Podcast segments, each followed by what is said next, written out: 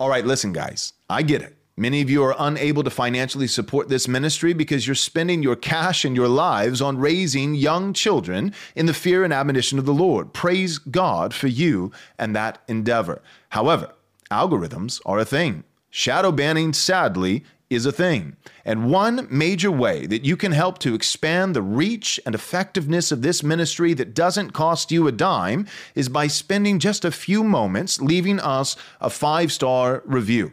Also, perhaps even more effective than that, you can share our podcast with a friend. We hope you'll take the time to do so. Thank you so much. God bless.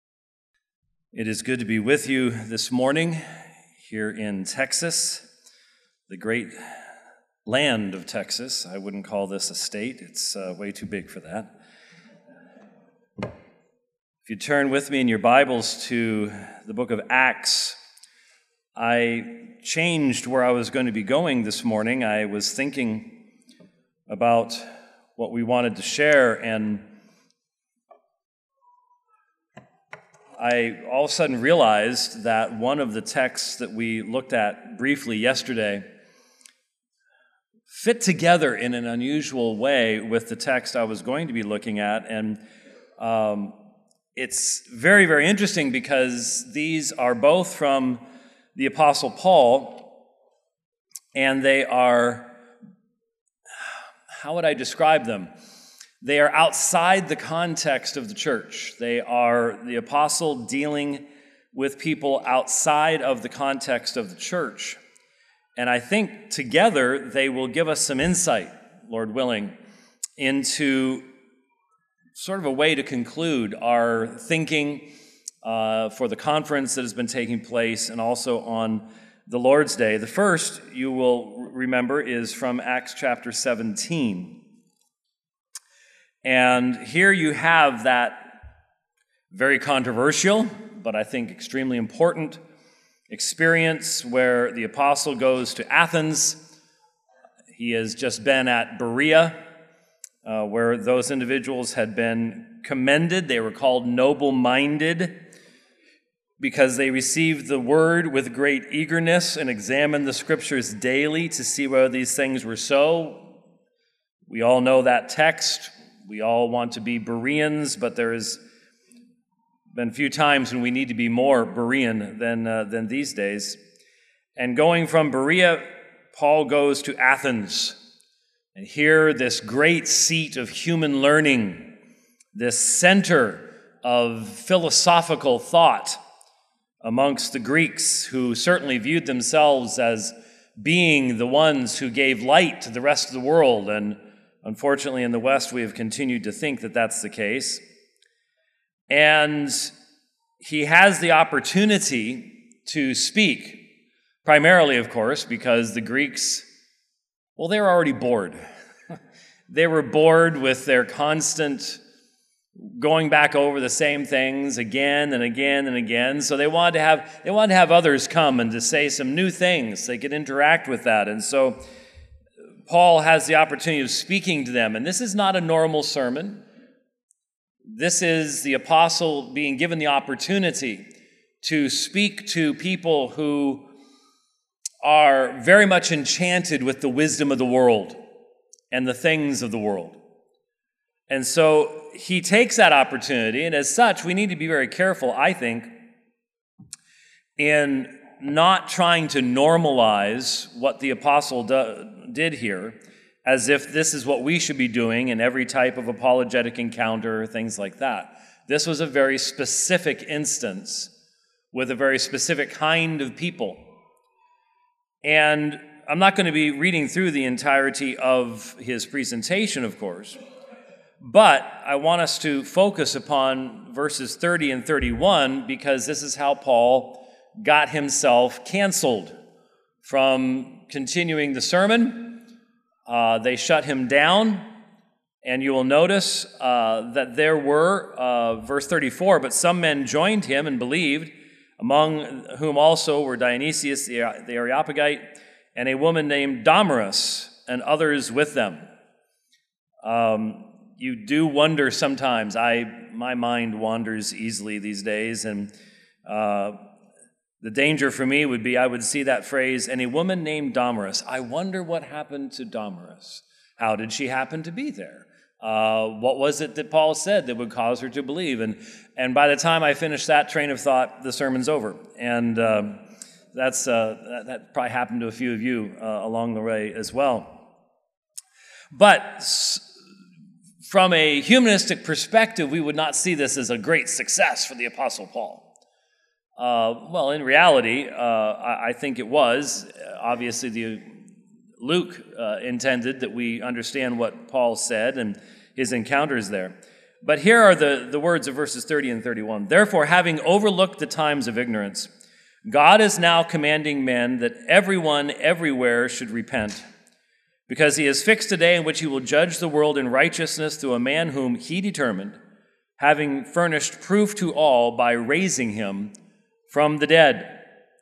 Now, when they heard about the resurrection of the dead, some began to sneer, but others said, We shall hear you again concerning this. And so this was, this was the end of the sermon because the apostle used a Greek term, anastasis, that the Greeks understood, they understood what it meant.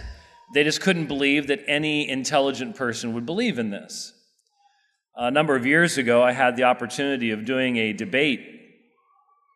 I think, now that I think about it, I think it was the only debate I've ever done uh, on a ship at sea. Thankfully, this was not really moving up and down a whole lot. That could have made a very different kind of debate.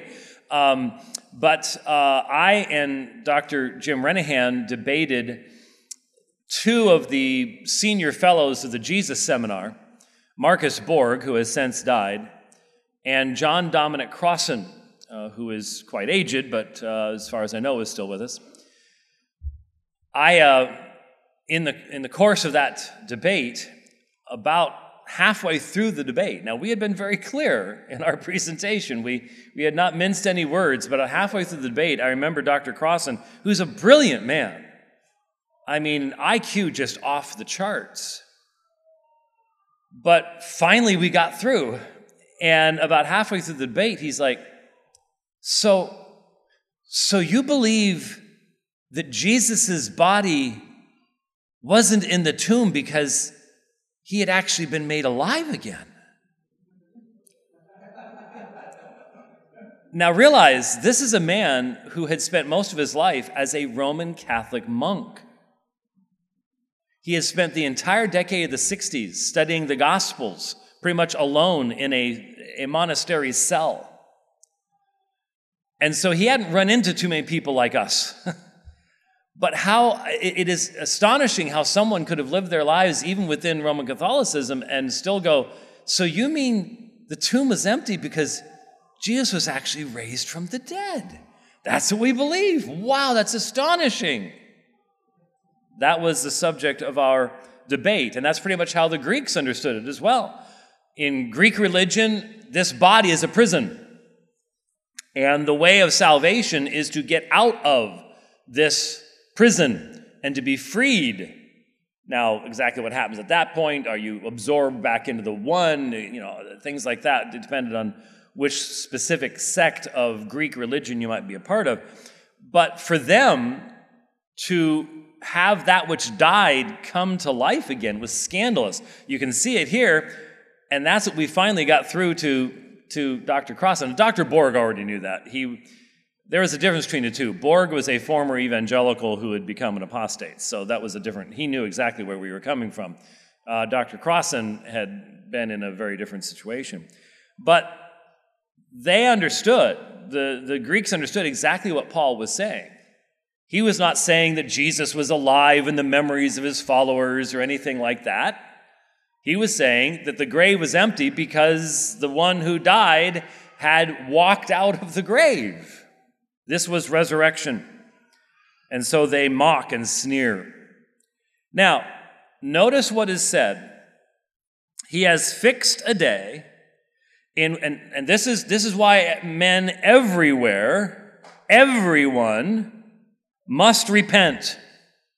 I'm so thankful that we have examples of the fact that repentance was key and central to the teaching of the apostles. I remember I was teaching a Greek class at a Southern Baptist seminary once, and I had a student come in. He had just been in a preaching class. And he showed me the list of words that had just been suggested to them that they not utilize if they want to make their church a seeker friendly church. And yes, repentance was on the list. And so here's the apostle. God is now commanding, not suggesting, commanding men that everyone, everywhere, should repent. You can't even begin to talk about the love of God to unrepentant people. You can't. He never does it. And one of the reasons that the church today has such impotence in calling for the repentance of the world for its evil is because we don't practice it and we don't define it. We don't show what it's like in the way that we live. God commands everyone to repent. Why? Because you see, that doesn't make any sense to the secularist. That makes no sense to the secularist because all you are is a walking bag of fizzing chemicals. Or, as I have had to admit many times, being a, um, a Trekkie. Uh, the best description I ever saw was in The Next Generation, where these crystalline forms of life looked at human beings and said, You're ugly bags of mostly water. Yeah, I can see how that's fairly. I have I have fit that far better than I ever have in my life before. Um, ugly bags of mostly water that will cease to bubble and fizz someday, and that's it. There's nothing more. I think we especially need to realize now, those of us of the younger generation, or the older generation, younger generation, yeah, right. The older generation, I, I had, uh, I had a, a, couple stop by my, uh, my RV yesterday, and uh, I had my sign running. I have a sign on the back of my RV. It's one of these, they're really cool, by the way. It's one of these LED scrolling things. I have one in the back of my truck window as well. So if you're ever following a black truck down the road and it says, uh, it's Christ or chaos, and personally, I'm tired of the chaos. Um, that's what scrolls in the back window of my truck. And by the way, if you're going to do that, remember that it's back there.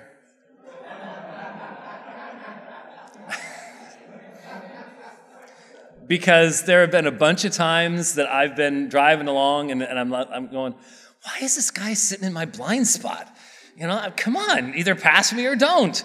And then they go by going, and I'm like, okay, I'm glad I didn't do anything else when they went by. Yeah, all right. so remember, it's there because, you know, uh, yeah.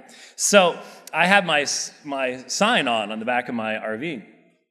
It's bright as can be, especially at night. It's like, um, and what I have on the back of the RV, because I, I normally only have that running when I'm parked, um, is Acts 1731. And yesterday, I had an older couple, even older than myself, uh, come by, and they said, "We love your sign. Can you, how did you do that?" And so we ended up having a conversation, and I started talking about judgment and how this was a part of the world in which they and I had grown up in. we would see Supreme Court justices or presidents sworn in by putting their hand on a Bible, which is meaningless if we're ugly bags of mostly water. Because you're swearing by something greater than yourself, and you're swearing about something that is greater than just this lifetime. There was a recognition, and they, they saw this, they were Christians, and they recognized this as well when you understand there will be a day of judgment, then you will be concerned about the standard by which you are going to be judged. But those of us who have the snow that used to be on the roof but just fell down onto the, something else here, we need to realize that in, when we're talking to the young generation today, under 25, that we're looking at a, a truly secularized generation. Many of them have no knowledge of Scripture at all. And the way that they're thinking is that there is no judgment. Now, they're made in the image of God. So when they're two years old and they're told not to take the cookie and they take the cookie, they still look guilty. They still look around. But they have been taught to think in such a fashion. There is no day of judgment.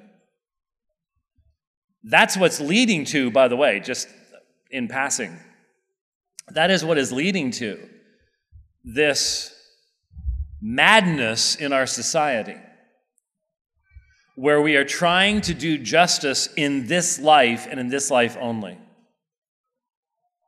One of the greatest dangers that I see God's law says that you're to have two or three witnesses and you're to have the ability of cross examination of those witnesses.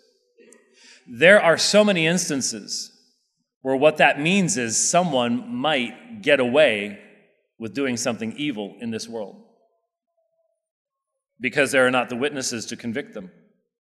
And you see, if you don't believe that there will someday be a final judgment, then that's a terrible, horrible thing.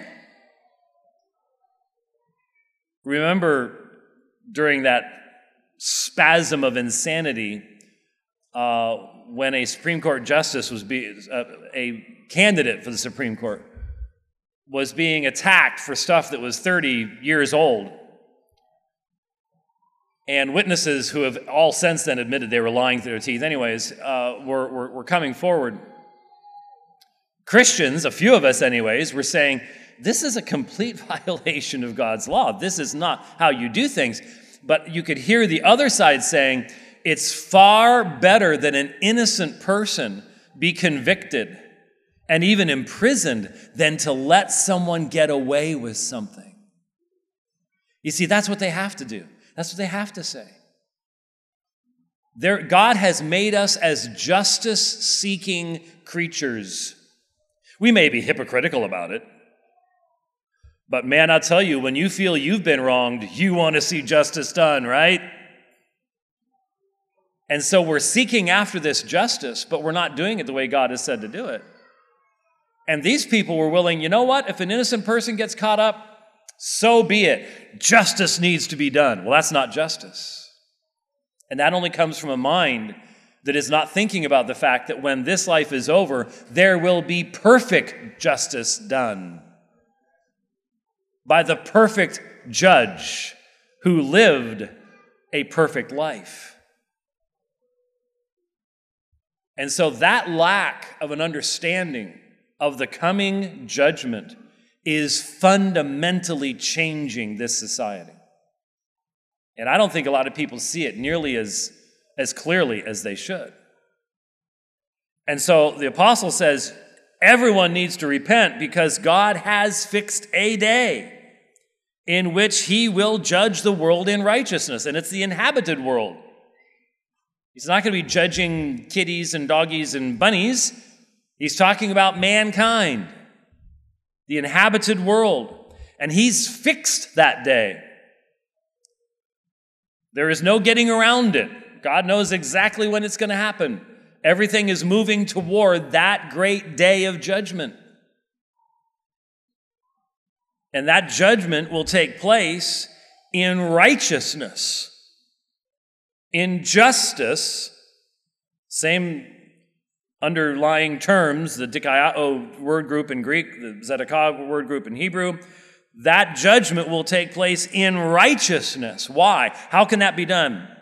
Because every judge we know. What's the greatest plague we're facing today? Our system was built upon using judges as a barrier to the overreach of zealous politicians. So, what have they done? They've taken over all the law schools. And now they have corrupted the worldviews of those who would be judges, so that they are no longer bound by the letter of the law, but they're willing to do whatever they choose to do out of equity and so on and so forth. That judge needs to be one who can judge in righteousness. And Paul says that that judgment is going to take place through a man whom he determined. And then, having furnished proof to all by raising him from the dead. Now, I have I've confessed a number of times, I may have even said this briefly yesterday, that I read this text over and over again, and as an apologist, your mind just, when you're talking about proof, you're automatically sort of retranslate this into has provided proof of the resurrection. That's not what it says. I remember it was just a couple years ago, I was listening to someone else speaking, and they went through this, and I went, Oh my goodness, I never saw it. This isn't proof of the resurrection. The resurrection is proof of something else. He has furnished proof to all by raising him from the dead. Proof of what? That he's going to judge the world in righteousness. The resurrection is proof that God is going to judge the world in righteousness. Normally, when we think of the resurrection, well, it's proof of the deity of Christ, it's proof of his claims and all the rest of that stuff. Okay, fine, but that's not what's spoken of here. The resurrection here is itself proof given to all that empty tomb is proof to everyone that God is a just God and justice will be done. And that justice, that law, is either going to be fulfilled in, the, in union with the one who came out of that grave, or you are going to have to stand under what that law says concerning how you have lived your life. Those are the only two options. Either in Christ or you stand before the judgment bar of God alone. Those are the only options. And there you have proof given to all by the resurrection of Jesus Christ from the dead. The point being that judgment was in the essence of the proclamation that the apostle made to the allegedly wisest people in the world. And yet, my experience is, I'll be honest with you, the more scholarly, the more widely read, man simply utilizes that intellect and that capacity he has to rationalize his sin and to shut off that voice of conscience.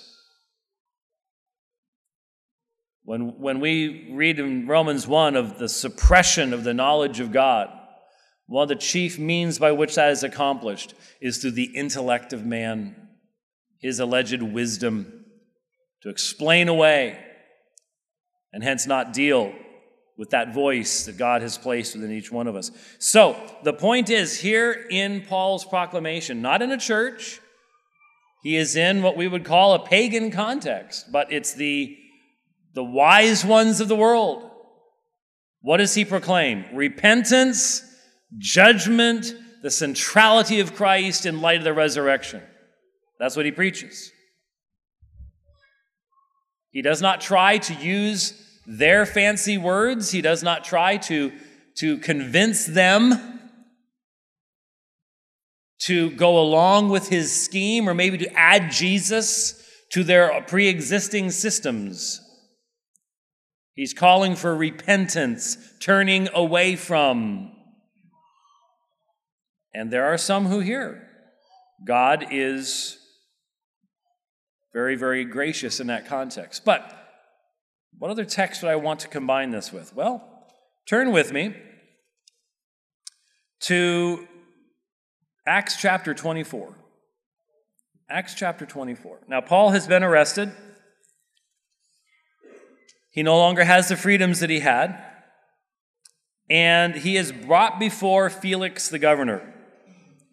The Jews are bringing allegations against him. He gives testimony uh, through verse 21, where he's telling the story of what has happened, and he says, uh, I shouted out while standing among them, For the resurrection of the dead, I am on trial before you today. Interesting, resurrection still there, central to his thinking. Verse 22 But Felix, having a more accurate knowledge about the way, and by the way, uh, by the way, I think that's a, first of all, could we sue Disney? Because we had this term long before they came along. We really, really did. I had an old living Bible when I was in high school, and it was called The Way. And my parents didn't like it because, I don't know, the, the people, the pictures on the front looked like they were hippies or something. And my parents would have nothing to do with hippies, I can assure you of that. Um, but the way, you know, not this is the way, but the way is a wonderful biblical description. Why don't we ever use it? You notice that? We just don't. I hardly ever hear anybody talking about the Christian faith as the way. And yet, um, that's, that's, uh, that's more of a description of the Christian faith than Christian is, as far as the Bible's concerned. It's fascinating to me. Anyway, but Felix, having a more accurate knowledge about the way, put them off, saying, When Lysias the commander comes down, I will decide your case. Then he gave orders to the centurion for him to be kept in custody and yet have some rest and not to prevent any of his friends from ministering to him. So he, he, keeps, he keeps Paul under arrest, but not in a dungeon someplace or chained to a Roman, stinky Roman soldier or anything like that. Um, he is allowed to have some rest, and his friends are able to come and, and minister to him. But some days later, Felix arrived with Drusilla, his wife, who was a Jewess and summoned Paul and heard him speak about faith in Christ Jesus. Now, this is very, very interesting because here you have somewhat of what we might call a mixed marriage. And it does make you wonder exactly how Felix had that more accurate knowledge about the way. You wonder if Drusilla had any knowledge about this subject, being a Jewess. But being a Jewess, that would mean that he has some knowledge of what the scriptures are, at least the Hebrew scriptures, things like that, maybe. So he summons Paul and heard him speak about faith in Christ Jesus. Well, now here's a wonderful opportunity. Here is a magistrate. Here is a person with authority and power. And so, just as Paul spoke to the intellectually elite at the Areopagus. Now he has the opportunity of speaking to a governmental official.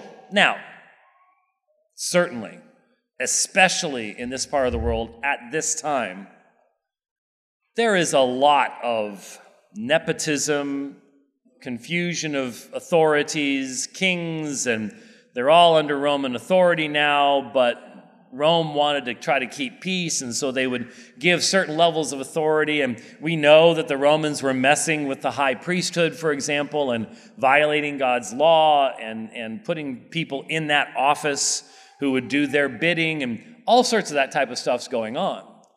But Felix has real political authority. And so he is summoned before Felix and his wife and he speaks about faith in Christ Jesus. He speaks about faith in Christ Jesus first and foremost. But how does he do so? Verse 25.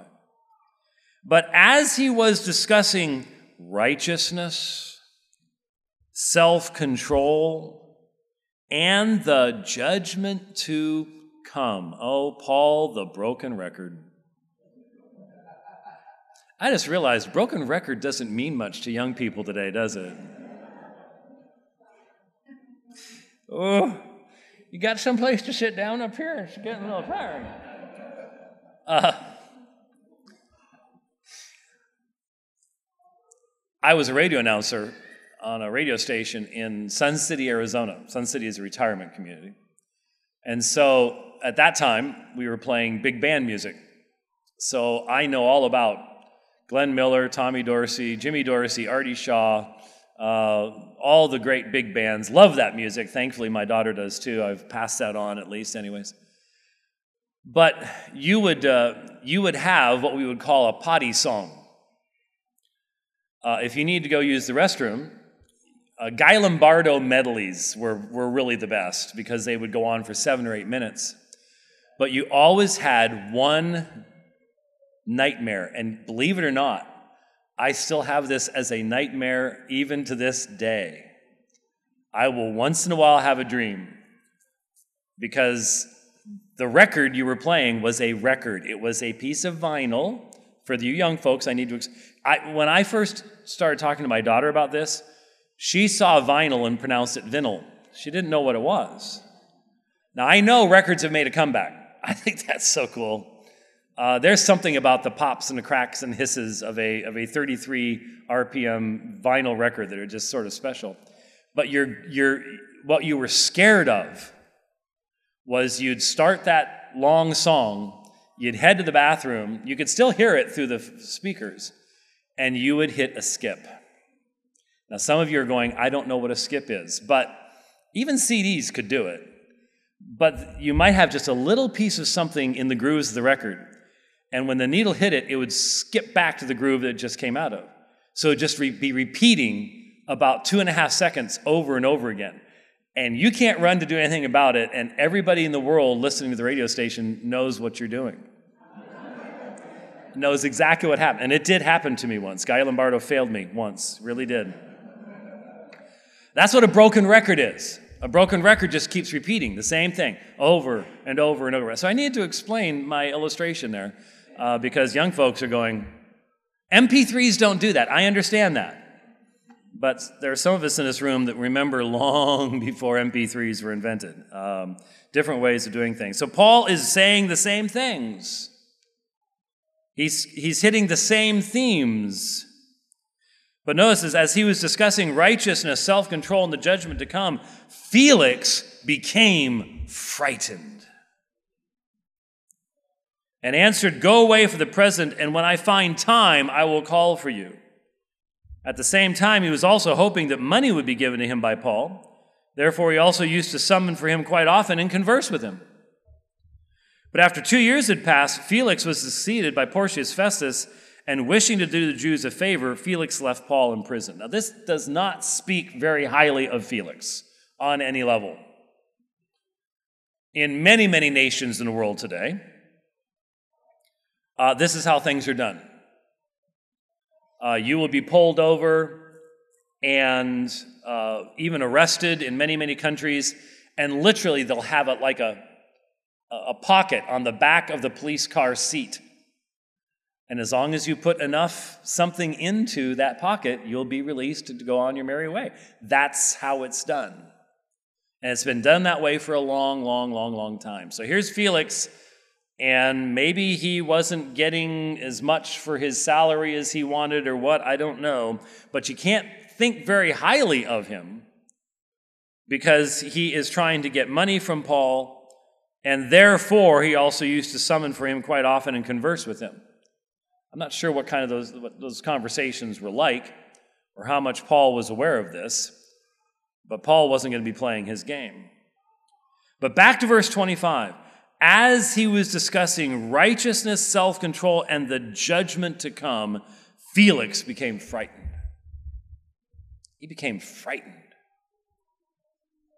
How often are we told today? Whatever you do when speaking to people in the world, you don't, you don't, want, to, you don't want to come along in such a way as to make them uncomfortable. I watch so many of these, let's just be honest, circuses some of these churches, oh my goodness, did you see that, that Easter show that one church did?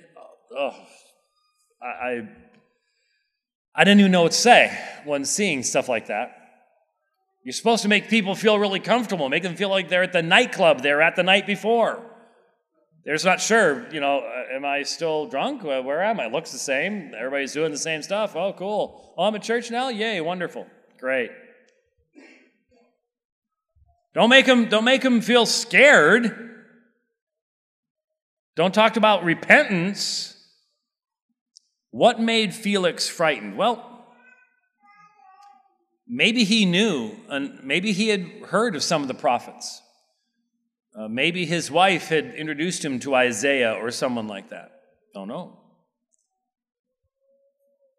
But I do want us to focus in upon the words that are used in the description here. He was discussing righteousness. Now, could I remind us of something? This is, this is very, very common for modern American Christians. We have always had this. Well, this is a Jeffrey Rice rebind, so no, we haven't always had this. And there are many of you in the room right now that are breaking a particular commandment about coveting, which is why I brought it. but we have had Bibles with leather covers, and mine doesn't have it, but and I know a lot of you are now sitting there with your phone, but I, you know, I, it's just not the same as having that that leather cover sitting there. But we used to have something, a really cool thing called thumb indexing. Now, you couldn't use that during the Bible sword drills. That was cheating. Okay. Does anyone remember Bible sword drills? How many remember Bible sword drills? Eh, it's about a third of you. All of you who don't remember, you cannot leave until you win a Bible sword drill. We're going to have big people at the doors. You can't get out. So there you go. Um, but uh, you would, we think of the Bible as simply as a whole, and there are proper reasons for doing that in some contexts. But we are so blessed. It wasn't all that long ago that the only time you would ever really have access to the Bible was when it was being read in a church service because they were so expensive. You had to have the printing press, but even then, that still took hundreds of years before the Protestant Reformation says everyone needs to have it, and so they're really pushing to, to publish these things and get, get them so that people could have them in their homes and read them. The vast majority of Christians have lived and died without possessing the Word of God. That still remains the truth today in many nations. Uh, I'm hoping this afternoon uh, to get together with Pastor Jeff Niell, who is not too far away speaking today, uh, co author of the, the book that I wrote on same sex controversy. And Jeff did a missions trip a number of years ago to Uganda.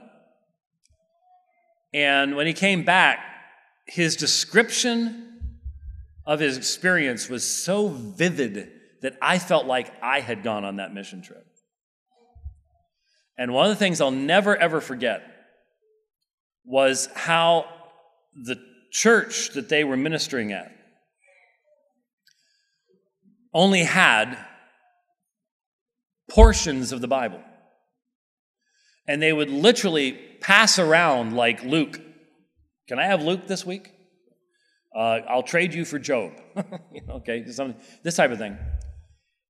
And most of them, they would come into the service and they'd have these tiny little pieces of paper and a pencil.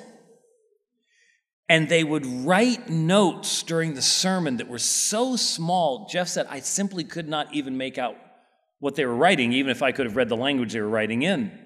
But they had so little that they had to, had to make, take tiny little notes. And yet they were so focused on what he was saying. And this was out in the middle of the jungle. They would, they would use one of those battery powered um, keyboards. They'd start playing music, and the people would just come in from the jungle. And they were told him to be prepared to preach for an hour and take questions for two. He's never been in this situation before. And so he gets done preaching out of Hebrews, as I recall. And here come the questions. Now, he can't understand the language, so there has to be a translator. And these people who live in the jungle and don't have the entirety of the scriptures and who take notes on tiny little pieces of paper, their questions are like, How do you understand trampling underfoot the blood of the Son of God? For two hours. These are serious believers with serious love of the Word of God. So, to have the Bible the way we have it, and to have how many, how many different copies do we all have, is a new situation. And so when we read the scriptures, we tend to project our experience back into that. And so you, what you need to realize is there is no New Testament when this is happening. When Paul is speaking with Felix, there is no Matthew, there is no Mark, there is no Luke, there is no John. Had, had, had Luke started on the work? I don't know, I suppose, doing some of the research and stuff like that. But, you know, had James been written? I don't know, maybe. But there simply wasn't a New Testament yet. And so, if he is going to be discussing righteousness, what's he going to be using to ground that discussion? What's he going to be, what's he going to be quoting to Felix? Is, is he quoting Plato? Aristotle's uh, ethics, maybe? Maybe a little Cicero or something? That's a little out of, out of date there. No. What's he using? What's the basis of defining what righteousness is? This man has a Jewish wife. And so it seems very logical to me that what Paul is doing is he's opening up the Hebrew scriptures and speaking to a magistrate about what it means to be righteous. And one thing we know from this text of scripture, Luke tells us he wasn't. He wasn't. He's not a righteous man. He has access to how he might have been able to know how to be righteous, but he's not a righteous man. Now, Paul, think about this for just a second. Paul knows this man could set him free. And even though he's not in a dire situation right now, his friends can visit him, he's still a prisoner. And he's still going to be sent off to Rome. He doesn't know what's going to happen to him there.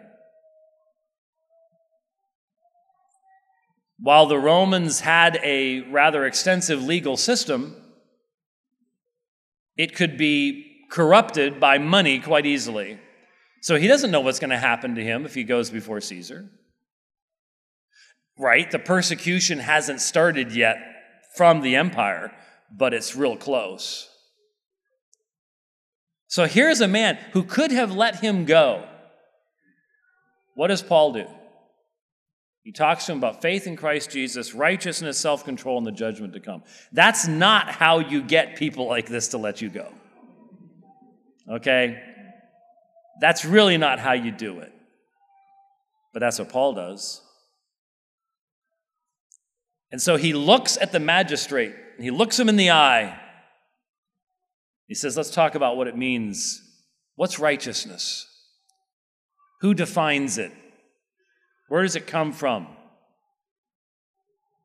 He discusses righteousness with the magistrate. And then self control. Again, this guy's not trying to get out of jail very hard. Because if you want to offend people, if you want to offend, especially in our day, oh my goodness, what happened to self control? Is, is there. I think of my youth. Now, I was raised by Christian parents. My dad was a pastor. My grandfather was a pastor. My great grandfather was a pastor, going all the way back to Scotland. Um, and so I was given a good upbringing. And I was taught that an adult is a person who controls their emotions. Self control is a good thing. And I had a, uh, a relative who was a highly decorated Marine in Vietnam. And he was sort of presented to me as an example of someone who was willing to sacrifice himself and to uh, engage in self control for the proper reasons of, to do and to accomplish the proper things. And so that was just simply a part of my culture and a part of my religious upbringing. But today, today, the good in our society has become the negation of self control, it has become self autonomy. Because to see, to be self controlled is to have a standard that you are controlling yourself by. You aren't setting yourself up as the standard and then just acting out any way that you want. Self control is recognizing that there's good and there's evil, there's duty and honor, and justice, and then there's evil and self centeredness and selfishness. And you don't want to be that kind of a person because you want to be a person with character.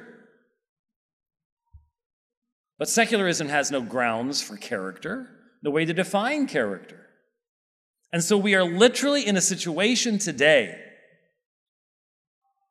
where you have individuals who are rebelling against God's decree in their life, his creative decree in their life meeting with the President of the United States and being lifted up and put on a pedestal. These are the best we have. Dylan Mulvaney is the best we have. What is the inevitable end of a society where Dylan Mulvaney is the best you have? That's the opposite of self control. And Scripture teaches us, Christians, we must teach our children. Discipline is not simply getting a swat on the, on the rear end to do something wrong. Discipline is something you practice in your own mind. It is good, it is right, it is a representation of being made in the image of God. We control ourselves, we control our emotions. We have been created by God to have that capacity, and we glorify Him when we behave in that fashion. Self control. Ugly bags of mostly water, fizzing chemicals do not exercise self control, and they cannot see it as being a positive thing. But you'll notice when, the, when, when Luke records these words for us. Righteousness and self control go together. You cannot have righteousness. And by the way, we can, again, like I said, it's the same word group as justice. He was talking to him about what justice is. And we live in a day where that term has become so repeated with a foreign definition that no one knows what it means anymore. All of us used to understand that justice was defined by a standard outside of ourselves. And the only way that a society could continue is if one generation and the next generation and the next generation and the next generation all had the same standard. When things change, not just over a year, but my goodness, in our day, things are changing in a matter of days. Things that were absolutely unthinkable just a few years ago are now being presented to us as the moral good. That if you reject, you will be canceled, you will lose your job. It's astonishing. You can't have justice, you can't have righteousness without that standard, and that standard then becomes how you understand how you are to engage in self control. But only those who are made in the image of God engage in self control. Oh, I know, I know. I was a biology major in college as well as uh, Bible. It's a weird double major, by the way. In fact, one of my favorite one of you, I'm not sure if you're here today, uh, but one of you came up to me and you had my King James only book, and it had been signed by my Greek professor, Dr. Mike Baird. And so I got to sign next to Mike Baird's name. Um, but one of my favorite um, memories of my double major days, I, I majored in Bible and biology and minored in Greek in college. And one of my favorite memories was I was department fellow in anatomy and physiology, and we had chemically preserved uh, cadavers. And one of my jobs uh, was to illustrate the cadavers to high school students. Any of you old enough to remember Quincy? Remember the, remember the, the, Quincy, where Quincy would pull the sheet back and all the cops are passing out and dying? I got to do that to high school kids. It was so much fun. It was so great. And these were real cadavers. We knew their names, the whole nine yards. And, uh, you know, you could take their chest off and uh, the, the male had smoked his entire life, and anywhere you poked in his lungs, black as pitch. It was horrible. Uh, I wish I had pictures of that because I could show it to any smoker at a restaurant. This is what you're doing, but I didn't do that. Anyway, um, so uh, I had been doing that. I had been demonstrating cadavers, and then I looked at my watch and went, "Oh no, it's time for Greek class, second year Greek." And so I just go running from Tel Science building to Fleming Classroom building was just across the little, little spot, and go running into the classroom. And it was a much smaller class, second year Greek. We had trimmed everybody down. There's only like six of us. So I sit down, I get out my Greek text, and, and we're going to be doing study of syntax. I think we were in First Thessalonians someplace. So I sit down, and I notice that my fellow students are moving their chairs away from me. And I'm like, I, I didn't get it. And Dr. Baird's sitting across the way, and he goes, uh, Brother White, um, thank you for being on time, but if you would like to go back to the science building and deposit your odoriferous garment, um, I still had my lab coat on. And it smelled of the phenol that we use to uh, preserve the cadavers. And so I got to skip whatever verse I was supposed to be giving the syntax for so I could go back and get rid of my stinky, uh, stinky thing. That's what it was like to be a double major in Bible and biology and a minor in Greek in college. It was sort of fun, but it has nothing to do. I'm not even going to try to make a connection at all. Other than I thought it was really cool that somebody at the conference had a copy of my book that had uh, Dr. Baird's thing, uh, signature in it. Anyway, Back to self control, which I did not exercise by telling you that story. Actually, I woke about five people up uh, by, by doing that. They were, I was losing them, but they're back with us now, so that's actually something you should do once in a while. So, self control is something God wants us to do. We all know it's the only way to show respect to others is to control ourselves when people go whipping by me at 100 miles per hour on the freeway, they're not exercising self control and they're showing no respect for me, let alone for God. Right? That's the only way we can live together as people. But what basis would Paul have to even was he just going back to the to the Stoics now? Was he was he doing this from a Greek philosophical perspective? Of course not. Self control is found in God's law and the necessity of it. And all of that, then, and the judgment to come. The judgment to come. There it is. Just as Paul had spoken to the philosophical elites and said, You are going to stand before a holy and righteous God who knows your every thought and your every action, your every motive, and you will be judged in the body. Rejected him. But here, to the man who could let him go, who could free him, who has that political authority, Paul says to the magistrate, You will be judged. There is a day of judgment coming. And Felix left Paul in prison for two years. Was it worth it? I say to you, Paul had no choice. If we are going to be faithful to the apostolic example, then from Scripture, and we have so much more, but we need to remember we have all of it, not just the last portion of it. We must, from Scripture, speak to the philosophical elite and say, Repent, a day of righteous judgment is coming. It's fixed, it's as certain as the empty tomb.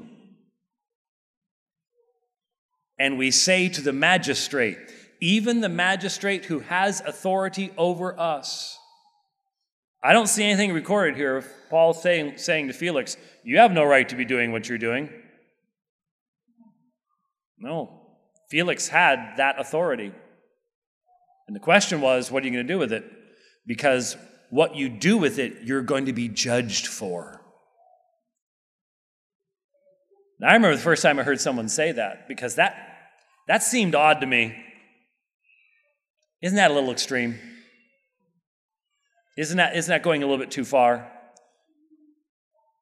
I had never been taught that the church had a prophetic role to say to the state, this is why God would judge a nation, this is why God would bless a nation. I was, hey, Kate Smith. If I say Kate Smith, how many know who I'm talking about? Yep, bunch of old people.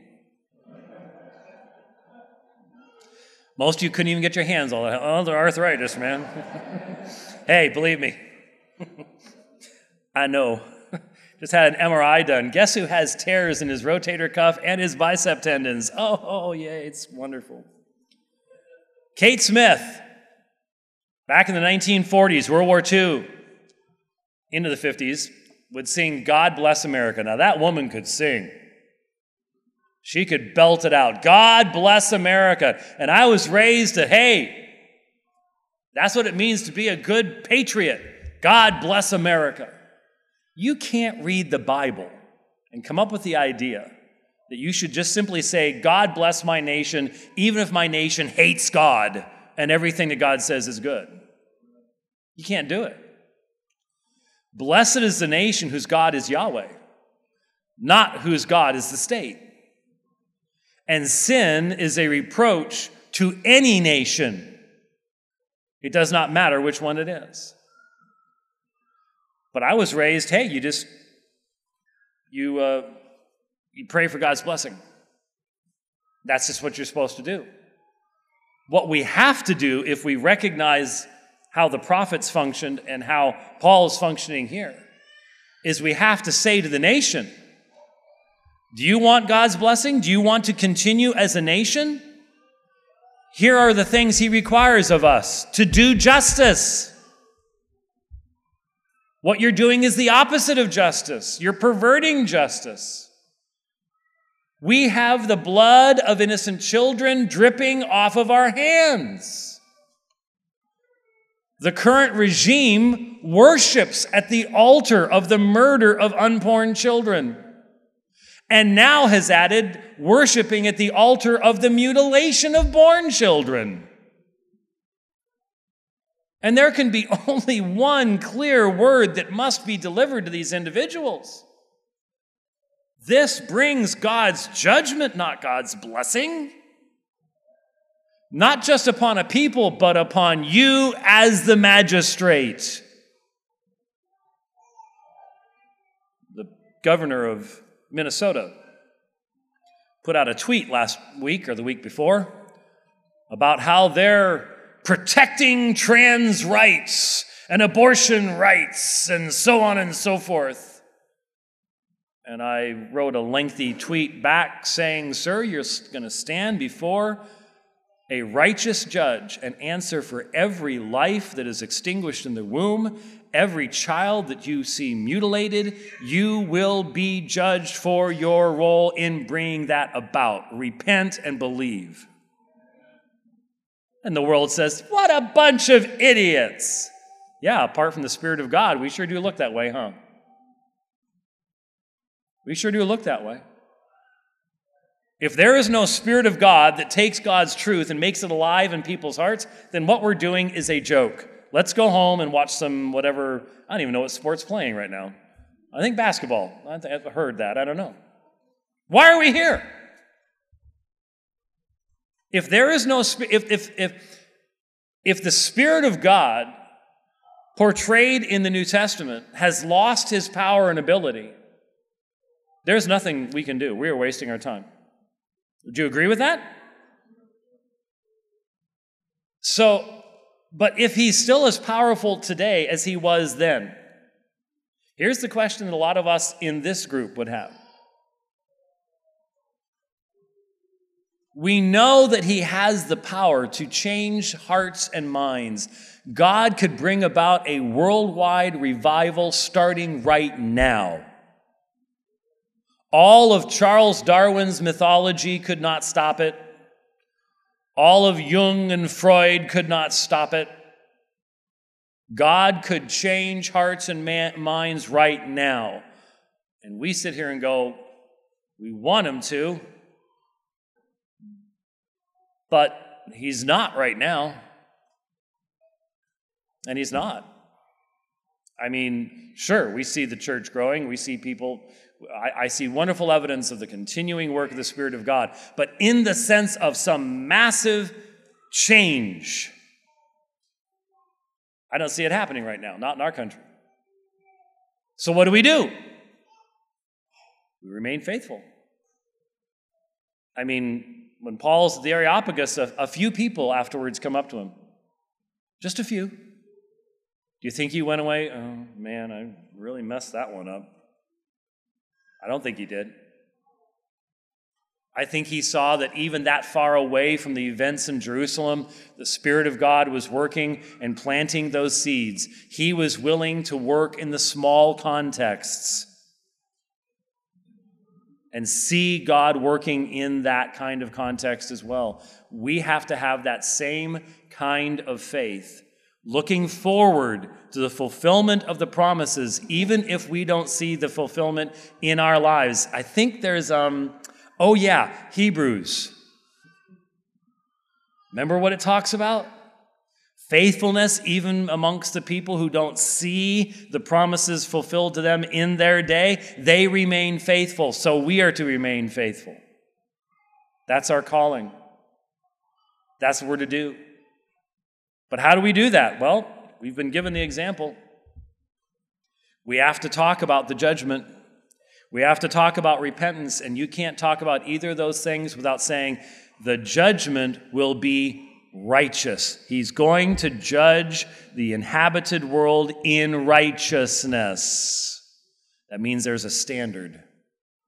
The thing that's so, I don't know about the rest of you, but what's angering me so much in our country right now is that the Department of Justice has become the Department of Injustice. There's two standards. For certain people, these are your rules. For other people, these are those rules. We all know that's wrong. There is a reason why Lady Justice had that blindfold on. That blindfold has been ripped off and therefore, you no longer have a single standard by which people are to be judged. That's injustice. I am so thankful that the promise of Scripture is that judgment that is coming will be a just judgment because there will be a standard that all will be held to. And it's not been hidden, it's not been hidden away in a corner. We know what the standard is. We know what the standard is. Today we have people trying to twist this book into a pretzel to say that it affirms homosexuality and transgenderism and all the rest of this kind of stuff. They know what it says.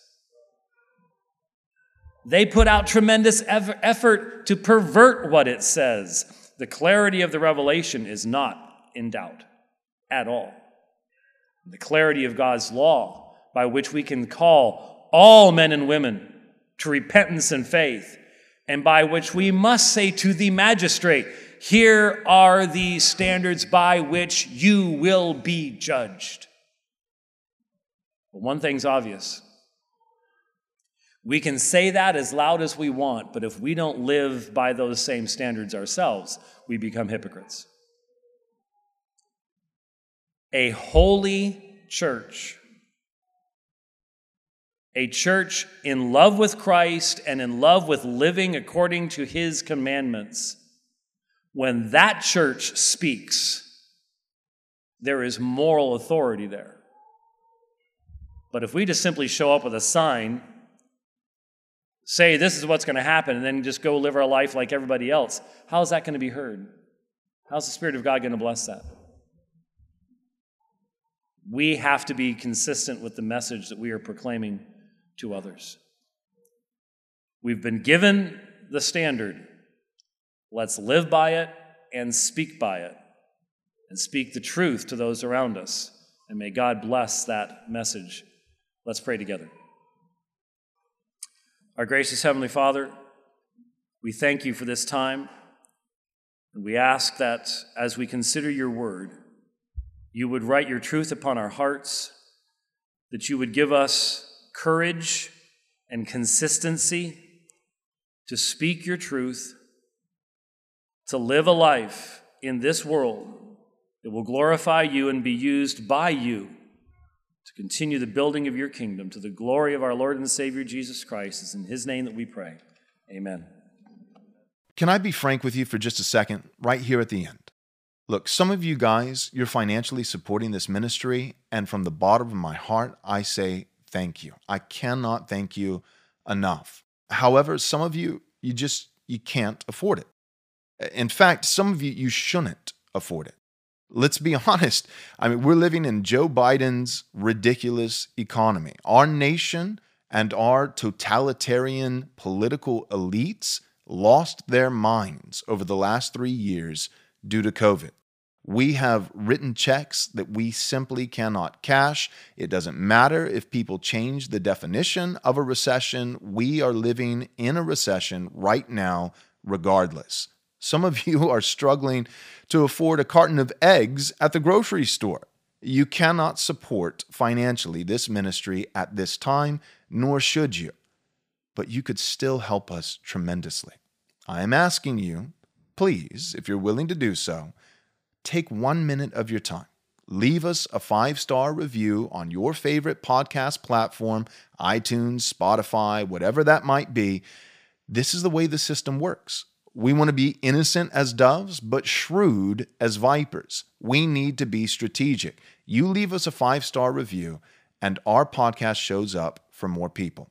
And the Word of God and courageous theology applied in practical ways to every realm of life gets out there. Help us get it out there. Thanks for tuning in.